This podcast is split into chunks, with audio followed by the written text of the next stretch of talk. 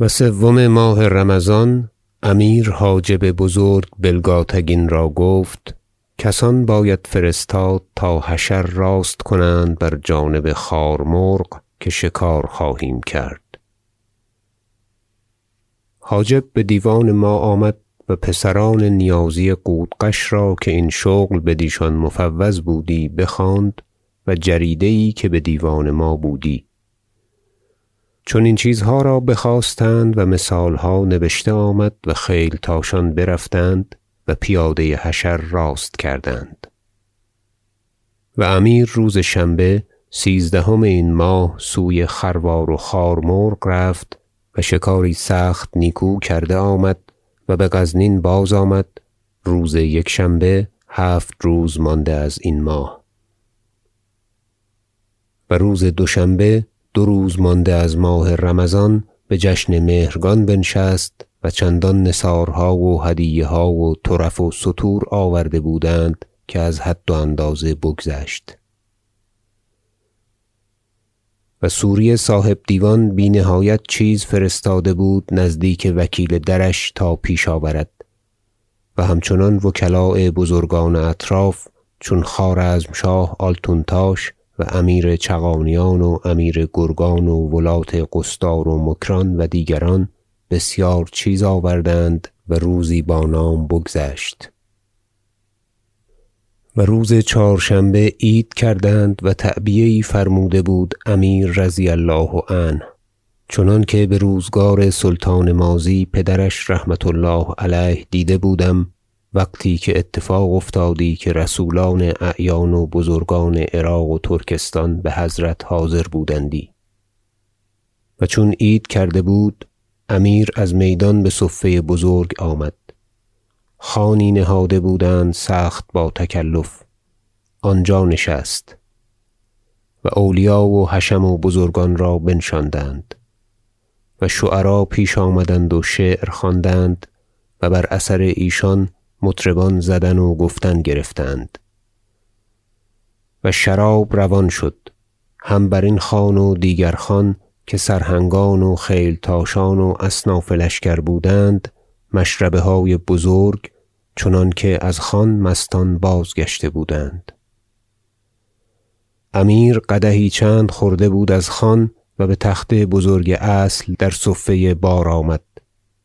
و مجلسی ساخته بودند که ماننده آن کس یاد نداشت. و وزیر و عارض و صاحب دیوان رسالت و ندما حاضر آمدند و مطربان سرایی و بیرونی دست بکار بردند و نشاطی برپا شد که گفتی درین بقعت غم نماند که همه هزیمت شد. و امیر شاعرانی را که بیگانه تر بودند بیست هزار درم فرمود. و علوی زینبی را پنجاه هزار درم بر پیلی بخانه او بردند و عنصری را هزار دینار دادند و مطربان و مسخرگان را سی هزار درم. و آن شعرها که خواندند همه در دواوین مثبت است و اگر اینجا نبشتمی دراز شدی که استادان در صفت مجلس و صفت شراب و تهنیت عید و مدح پادشاهان سخن بسیار گفته بودند. و اینجا قصیده یی که داشتم سخت و بغایت نیکو نبشتم که گذشتن سلطان محمود و نشستن محمد و آمدن امیر مسعود از سپاهان رضی الله عنه و همه احوال درین قصیده بیامده است. و سبب این چنان بود که درین روزگار که تاریخ را اینجا رسانیده بودم مرا صحبت افتاد با استاد بوحنیفه اسکافی و شنوده بودم فضل و ادب و علم وی سخت بسیار. اما چون وی را بدیدم این بیت متنبی را که گفته است معنی نیکوتر بدانستم و استکبر الاخبار قبل لقایه فلما التقینا صغر الخبر الخبر.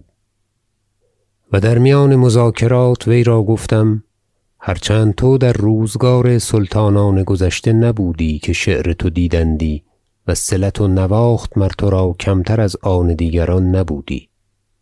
اکنون قصیده یی بباید گفت و آن گذشته را بشعر تازه کرد تا تاریخ بدان آراسته گردد.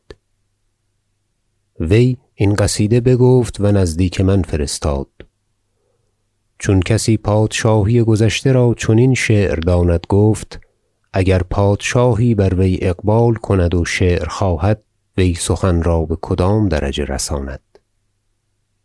و امروز بحمد الله و منه چنین شهر هیچ جای نشان نمی‌دهند بآبادانی و مردم بسیار و ایمنی و راحت و سلطان عادل مهربان که همیشه این پادشاه و مردم شهر باد اما بازار فضل و ادب و شعر کاسدگونه می باشد و خداوندان این صناعت محروم.